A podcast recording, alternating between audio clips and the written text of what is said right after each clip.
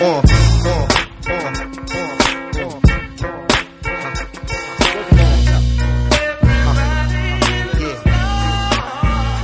And I'm joined by Adol Koji. Hello. Just the two of us this week. You can make it if you try. Ooh, so we're going to do a shorter episode. We're just going to discuss a couple of games, just pick and talk about a game we have played each. Of course, we're drinking. What are we drinking, Adam? Uh, We are drinking the, da, da, da, da, the Solar Impulse by Good Chemistry. Yep. Uh, it is about this beer. Excellent. Oh, now should I read their theory or about this beer? Um, about the beer, about this beer. A full flavored, easy drinking summer beer where the focus is squarely on hops. There's a big, zesty hit from the American varieties, backed up juicy, backed up by juicy tropical flavors from the Antipodean hops. Oh, the Antipodeans! Get out in the sunshine. These Uh, Australian people. Yeah, life's too short not to enjoy what you would do, so we decided to brew. First and foremost, we brew beer for you to enjoy, but we also think the art and science of brewing is fascinating and want to share that with you. And it is, uh, it, this beer suits 53% sandals, 67% frisbee, and 74% picnics. I think what that means is it's kind of a hipster beer. Mm, Well, I know good chemistry. Um, we had the field work, didn't we? Yeah. And it was clipboards and pencils, Yeah. and well, you had to use a mechanical pencil. Oh, no, lead sorry. didn't Yeah. do It's- something. Sorry, not not hipster. I'm thinking frat boy with the frisbees and the sandals. And was wearing socks. Yeah, yeah. Um, it's also 42 IBUs. Uh, I'll skip the gravities, and it's 4.3 percent alcohol by volume. By So volume. uh, quite a light beer, really. yeah, It's um very sort of that, that line between opaque and, and translucent in the um through, Yeah, through the glass. It's it's got a very nice light amber color. Oh, it's yeah, it's actually quite gorgeous, and I'm surprised about how many bubbles are in it. Actually, Yeah, yeah. Mine's very um very carbonated as well. uh, the the head is sort of um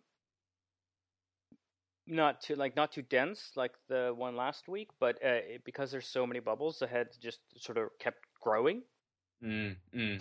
Yeah, I it can- happened, it happened in mine as well. I can immediately smell the tropical n- fruits um, Yep. just off of the pour. Definitely a little bit of citrus as well. What is that? It's not mango. Maybe passion fruit. Is that what it is? Not sure. Not sure on the nose. Definitely something tropical. Um, not not your like pineapple or mango, but the other parts of tropical. Um, not not too tart. Um, or sweet actually. So I'm not sure. Oh, I see where you're, you're talking about the citrus. Mm, mm. I've had a little taste. What do you think? I like it. It's it's it's almost got like a little spiciness to it. Um, you kind of get Oh, the, wow. the, the the fruitiness, but but actually there's a quite of a, a bitter sort of spiciness that sort of it goes all the way through the flavor, goes all the way through the taste, and just just sits behind it very nicely. Yeah, you it- kind of got these very fruity notes that, that pop up in the fore and then a little bit in the mid and fade out, but leave this nice bitter, spicy sort of finish. For sure. Uh, and it comes on actually quite large, not strong. If that. If Yes, yeah. oh, I know yeah. what it is. It's pep. Pep. It, it is a peppy bitterness. yes, yeah, I'd agree with that. That's a good word to use. I'm trying to think. What was the was it the Antipodean Fuck! IPA that I had from Harbour? I, Um, and I'm cast your mind back to the first like thousands of episodes it's like, ago. I think the first ten episodes, and we I don't even remember why we said Antipodean a bunch of times, but we It sure was- did. It was, it was the it was the name of one of the beers from Harbour Brewing, um, and that was I assume it was sort of Australian hops, and I cannot remember that far back to remember if that's No. what this beer take. You know, a similar sort of taste, if it's if it's similar hops doing a similar kind of thing. Um, But this New is contest listeners, if you can spot the episode and tell us why we babbled about Antipodean, was it pronunciation? Was it something else? You will win uh, gratitude and possibly Yeah. a mention on next week's episode. a slow clap. Right, let's jump into the games we've been playing. Um, we've both been playing the Battlefield 1 beta, but I don't want to talk about that. Well, wha how will people know what you think about the uh, Battlefield beta? Oh, that's good. That's a good segue. If you want to know what we think, you should go and subscribe to Out of Lives on um, your podcast subscription of choice. You probably do already. Um, but we are going to be releasing an episode called On the Test. And it's all it's going to be about all the big betas that um, that come out. Uh, this week we've talked about Battlefield One, so you'll get in-depth thoughts and analysis on Battlefield One, um, which is Adil, myself, and Adam from Out of the Crossfire chatting about that. Um, but the game I want to talk about this week, and I don't really want to talk about the game. I kind of want to talk about the genre a little bit. Uh, the game is called The Old City Leviathan, uh, a PC Steam game, and it is at its most basic a walking simulator. Oh, walking simulators. Yeah. You move through environments, you pick up on the story. You don't do very much. There's a little bit of climbing and um, moving into different spaces to experience different things. If you hear that, a, a very loud motorbike has just ridden past my house.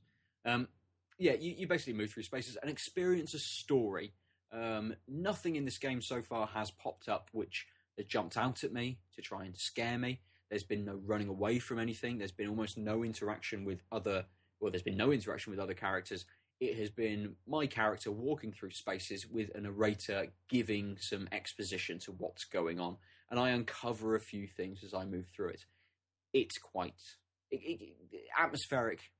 It's a little tense in places. You kind of feel that something might jump out at you, Hmm. um, and I'm enjoying it. But it's it's not the best walking simulator um, that I have played, and I, I, I really don't like this term just to start this conversation because they- they they provide sort of more than just the simulation of walking. And but there are walking simulators that are true walking simulators where there's just a really neat environment and you can just explore the space. Yeah. Um, but it seems like games like this uh, and and Firewatch probably lives in this uh, middle ground as well. Mm-hmm. Um, are they're not games? Sorry, programs, applications like this. Uh, they're not games because you're not really gaming, but they're they're interactive storytelling yeah, they're from a familiar gaming perspective, right? Mm. um, and it's a, it's sort of we don't know where to classify it because it's very brand new. Because fr- from up until very recently, interactive storytelling was purely in in the same. Uh, the the sets overlapped completely uh, with gaming, right? It was a strict subset for you maths kids.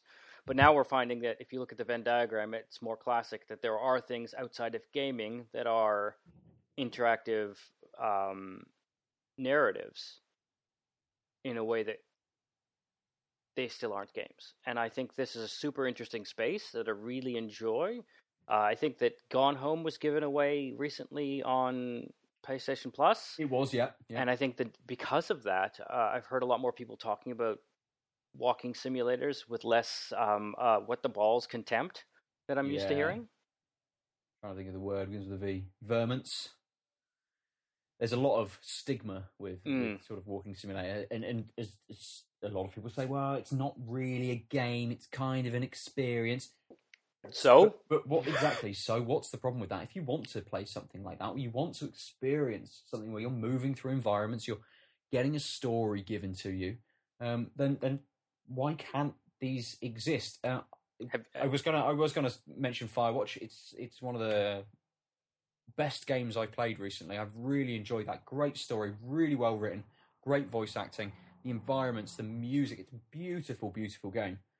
But the the sort of the standout game um, in Stanley this Parable. uh, is the Stanley Parable, which is and it it is proper narrative. It is clearly just a, a narrative experience. Yes, yes. Um, it's you're moving through an office environment, and it's very fourth wall breaking. You've got a narrator telling you things to do, and and suddenly the game will restart, and the narrator will go, "Oh, you've you've not done what I said that you should do," and it and it it interacts with you in that sort of way. And there's multiple endings. There's different places for you to go. It's you're not just walking around an environment. You are still sort of semi puzzle solving um, on a on a, a, larger scale across the whole sort of map. The, the map and the different experiences you can have are a giant puzzle, and and as I say, with multiple endings, you have different things that you can experience. It's um, it's very much like a choose your own adventure narrative, but you know, written well versus the dross that actually choose your own adventure books were. Um, yeah. But I also think um, a good uh, if you've ever played Bastion, hmm. that is like the epitome of a game with stellar storytelling. And then if you put Stanley Parable beside it, you can see how the one sort of as you did a thing, the narrators would talk about it in a way that if it was clearly linked to what you were doing, not where you were. Like, oh, I'm in this zone now; it's going to say this. Oh, I did this thing, and immediately afterwards, it's described to me. Yes, and, and that's why one of the reasons I loved Bastion.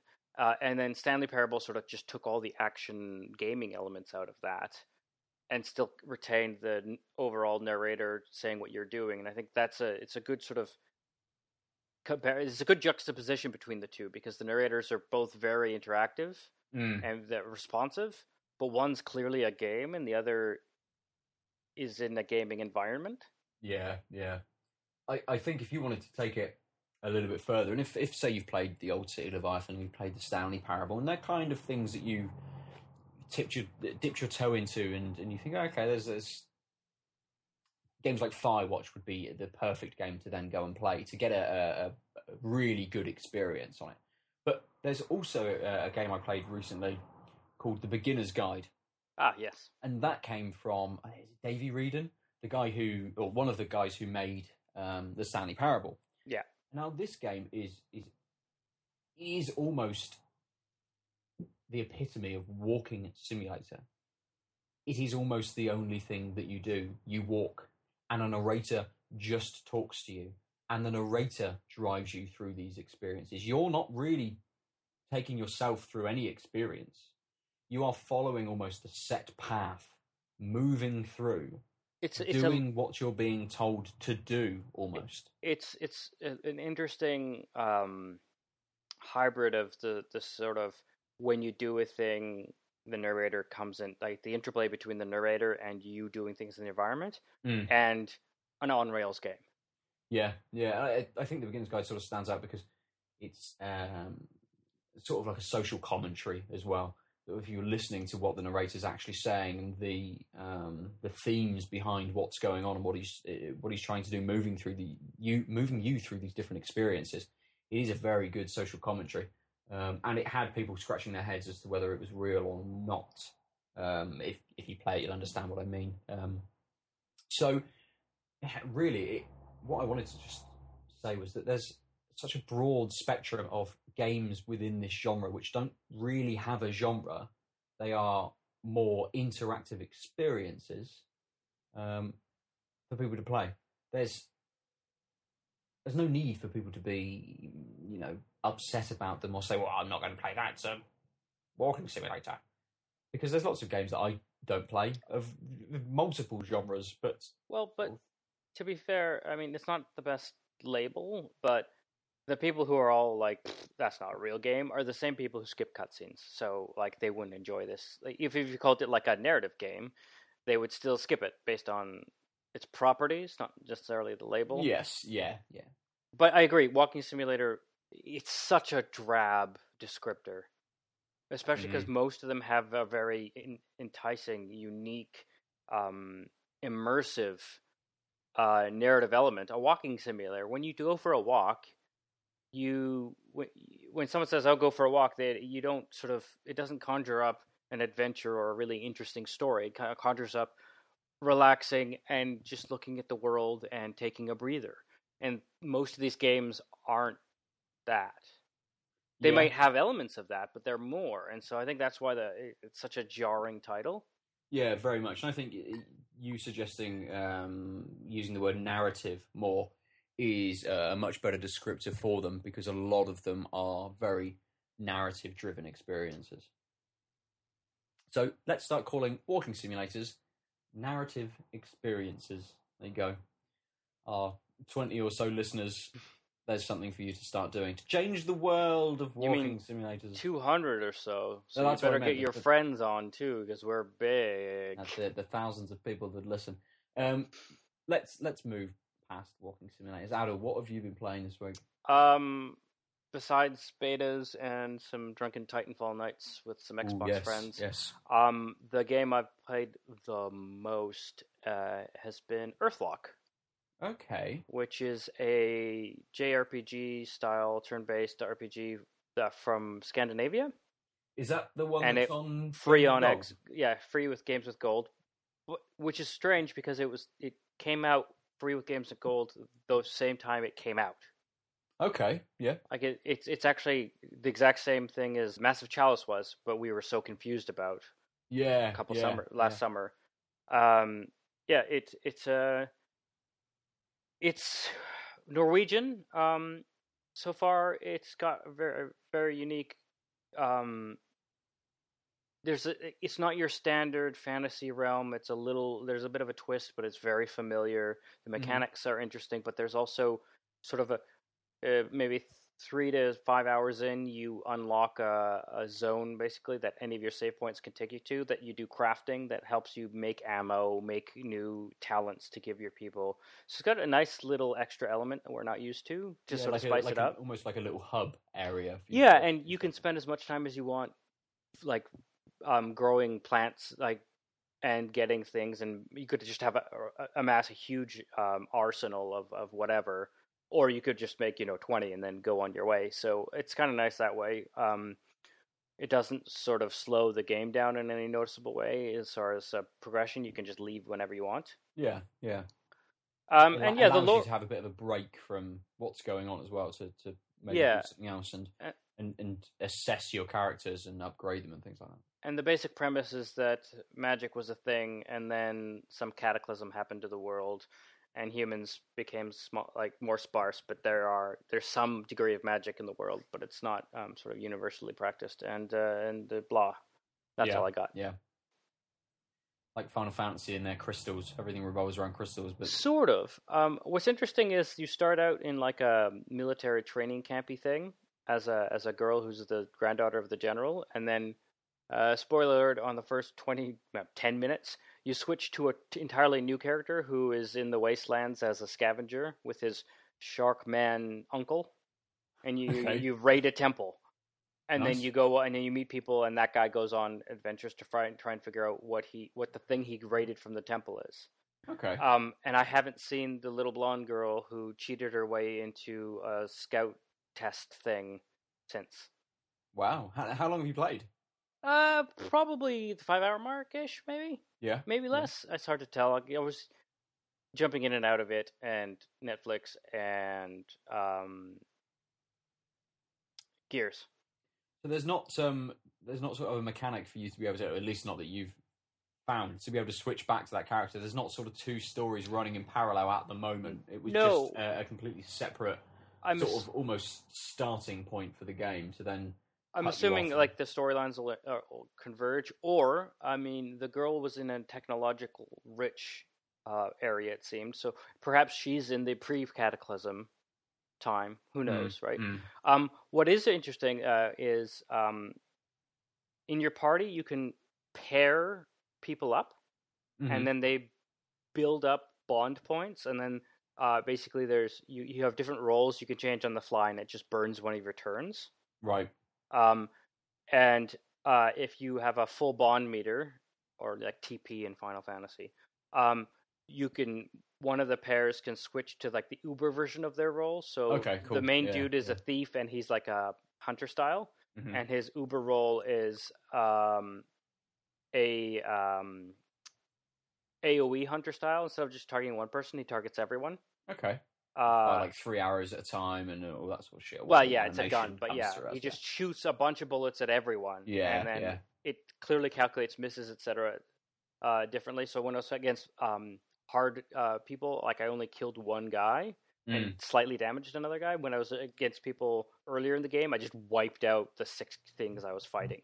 Yeah, yeah. Um, and the more you play a pair, the higher stats they get, and they unlock more abilities.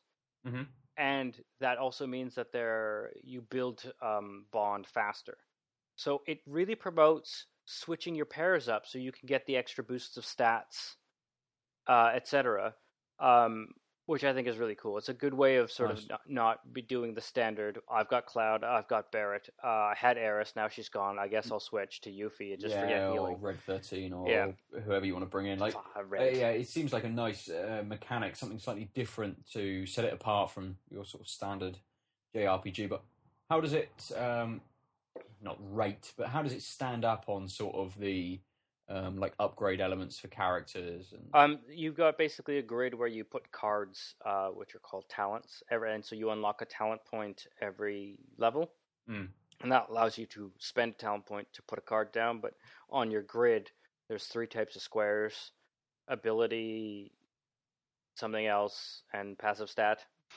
I can't remember what the red one is because I don't have them yet. yeah, Um, so you want to build towards the sort of uber square near the bottom of your grid, and you start at the top middle. Um, but you have to go through some of these red zones, and I'd never seen a talent of that type. okay, Um, and you can switch cards on the fly, but you can only swap them. So if you unlock a square, there will always be a card on that square. So it's a nice way of sort of, and you can like I can swap cards, but I've chosen my path. This character is going to have this many blue spots, etc yeah, uh, which is really neat. Um, I also like that if you, I think it's uh, RB or or maybe it's one of the triggers. Um, you can switch who the uh, who in the party you actually are on the screen, mm. so you can run around as the other party members. I don't oh, know if that cool. yeah, I don't know how, know how that affects gameplay at all, but I, I thought it was a really nice touch while I'm wandering around on the quote unquote world map to not always have to stare at the same dude. Yeah, you're that one sprite just running around. Yeah. Um. I will also say that uh, I was surprised that um, the water effects um, is, they're fully engined um, reflections, so you can see your guy run by. nice. Um, which, if for those you don't know, is actually quite a lot of calculations. Which is why you can take a bunch of screenshots in the division of you standing over a puddle thinking you're a vampire. Yeah, Um, the puddles look gorgeous and the mirrors look gorgeous, but there's no people, there's no action because they're all pre-rendered. Mm. Uh, and this, it, it, the water looks great, and you run run by, and it's like holy crap. Uh, I, uh, it, I'd, I'd say the lore is interesting, but not super enticing. Um, so it's it's a it's a fun little RPG. I hope it's not too long. Oddly, because it's not that enticing. I kind of liked it. It just it's a nice little RPG filler that I Yeah, haven't played. Yeah. I sort of think of it as like a 140 hour game. It's yeah, and the gameplay isn't deep enough for that. But it's like I'm playing this instead of starting one of the old FFs, one of the first like nine FFs again, because I felt like playing an old school RPG. That's sort of the way it sits. It's it's it's, it's like filling the nostalgia need without actually being something I've played before. Yeah, what was it? Um, what does it look like graphically? Is it because you find with uh, sort of a few sort of JRPGs and stuff, they're trying to almost chase that slightly more retro feel Uh, um, and and ape the slightly more popular JRPGs. And, and Oh, it's not spritey at all. Actually, it's uh, it's uh, a little cell shady. It's quite vibrant. I'm trying to see if I can uh, bring up a picture. Um, it's trying to it, of it what it's like in my in my mind. Is it sort of like the Tales series or something like that? Is kind of less anime-y. Um, uh, it's it's uh, it kind of actually reminds me a little bit of Jotun in the sort of way the lines and the uh, the color blocking is. Yeah, yeah. Um, uh, so yeah, I would. It's it's Scandinavian looking. Um, um, it, it's nice actually. I quite like it. Um, it, it it sort of has very cartoony looking characters, but some of the monsters are very detailed.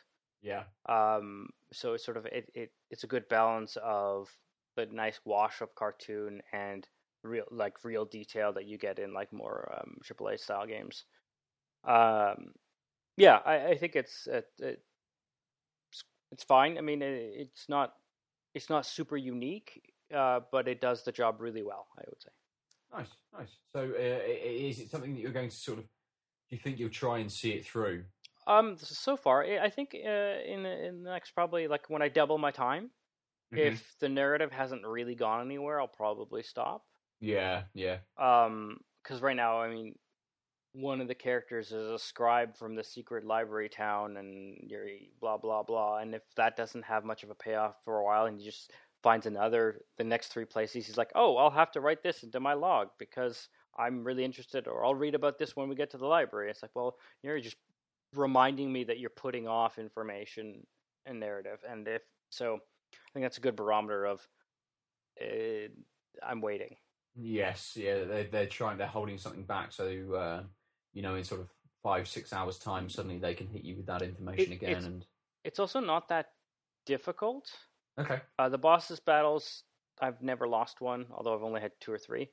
Um, what is interesting actually is it's not like random encounters. You see the um, the enemies on the screen, oh, so it's like the more modern Final Fantasy games. sort of. Um, but as you approach them, um, they'll either get they'll get a question mark or an exclamation mark over their head.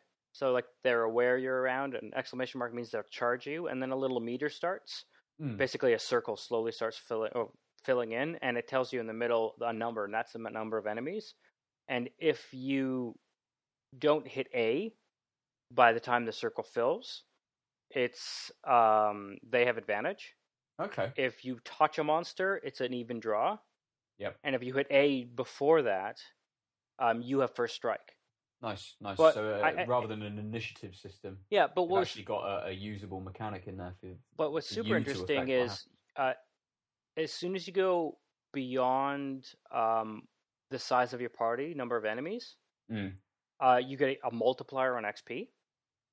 That's cool. So and so it turns out what you can do is you actually kite groups of mobs to other mobs if you're not um, in a very difficult zone. So like there's three here and there's four around the corner. Um, I'm gonna take the three, run around the corner, get the attention of the four, so I now have seven exclamation points, and then hit A before my little turn runs out. And I've got a big fight on my hands, but I'm gonna get so much XP. Yeah, yeah. And I think that's it's nice because uh, in the harder zones you can also try and just get the attention of one. Like it's got a nice little, very MMO sort of pulling style. Mm, mm, Um, that's cool. Yeah. Nice, man. Nice. Good. So we talked about two very different games this week, um, which we don't always tend to do. I feel that, that you and I sort of have very similar taste in games, don't we? So Mhm. We kind of always sing from the same hymn sheet. But um, Well, I think this is this is a testament to I don't have a PlayStation right now, and Yeah, yeah, that's an true, yeah, yeah. So let's finish for this week because the Sony press event's going on. We want to go and have a look at what they're saying about the new PlayStations. um, can Uh, I just quickly ask you what your um, final thoughts are on the Solar Impulse? Is that what it's called? Yeah. It is, yeah. And as you were as you were doing so, I was just drinking it. Um, I'm really liking it. Uh, I, I know was it in their description they said that it is a summer beer, um, which comes across. Um, this would be perfect on a on a hot summer's day. It, it, even though it has that bitter sort of peppy um, notes to it the whole way through the, the flavour, it is quite refreshing. Um, and I think I could have a couple of these. Um, it's not a sessionable beer, but it's definitely one that if I was if I was in a pub and they had this on, I'd have a couple before moving on somewhere else and then choosing to drink something else. It's definitely something that you'd finish the the giant good chemistry brewing. I think they're six sixty ml bottles. Yeah. Um, finish one of those off, and I could definitely have another one. I think. Um, I think that would that would kind of be that would kind of be my my limit on it. But it's nice. It's nice. I, I will say um, the reason why it can't really be a sessional beer uh, to me is because uh, it's got such a lovely, slow fading finish. Yeah. that, like y- you don't have the impulse to drink it uh, unless you're on a podcast talking about it and want to refresh your taste buds. Um, so you know, uh, you I I kind of think session beers tend to be a little shorter on the finish. Definitely. You drink Um, them quite quick. Yeah, so uh, that would be the block for me. I also I could see myself nursing it on a patio and only really drinking it quickly when it got too warm. Yeah, yeah, definitely. And you thought actually I better open up another one because this one's not as refreshing as it was when I first started. I mean, I'm out of the 660 ml bottle. You know, we've been chatting for sort of half an hour, forty minutes, and I'm about two thirds of the way through.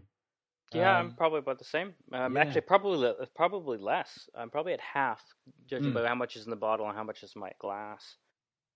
Um, So I yeah. know, what- I know what you mean about it being uh, having that slow finish, and, and you, you, you want to sort of take your time with it, definitely. Yeah, yeah, good. So for another week, we have sort of been tanked up, ish. Depends if we've been drinking beforehand, which I haven't because I have a child. uh, Uh, I um may have had a few ounces of whiskey, couple of whiskeys. good, good. uh, bourbon not- actually. Oh, nice. Excellent. What were you drinking? Uh, Bulleit bourbon. It's a it's a Yeah, it's a yeah. solid bourbon. Uh, it's not one of my top sort of affordable slash mid tier bourbons, but uh, in this side of the pond, it, it was on sale uh, and, and I could afford it. Fair I enough. mean, bourbons yeah. are so expensive here compared to Mm, what I'm used to, which is whiskeys being single malts being like, whoa. Now it's like, oh, those are affordable. I could drink that at a bar, which is insane. um, nice, anyway, yeah, like an ounce of Good. like Oban is like the price of two decent pints of beer uh, in in, Mm. in Calgary because of you know Okay. transportation costs. Anyway, um, you can reach us at tanked up underscore pod on Twitter. No, tanked up underscore cast. Oh right, um, pod underscore tank on Twitch. Um, Uh, you can reach me at the Omniarch, T H E O M N I A R C H, at on all of the things PlayStation, Xbox, Steam, and Twitter. Uh, where can we reach you? Um, I am on all of the things at Nova unders- N O V A underscore four seven Nova underscore forty seven. Drop us a line. Let us know what you think of either the Solar Impulse, if you've had it, or Earthlocked, or the Old City Leviathan, or walking simulators in general. Or Battlefield 1. Yes, or you can. Um, you can reach us at tankedup.cast at gmail.com. you can, yeah, if you want to send us long form emails. Or you can reach uh, the, the global uh, Out of Lives podcasting at podcast at outoflives.net. Um, that would be a great place to give us your Battlefield 1 feedback because it was featured on Out of the Crossfire when we were talking about multiplayer experiences and betas, as well as the On the Test segment, which is new to the Out of Lives main feed. It is. So everyone should get on the test. There. I've said it. I'll end with it. Thank you very much for listening. We have been tanked up. Take it easy. Ciao!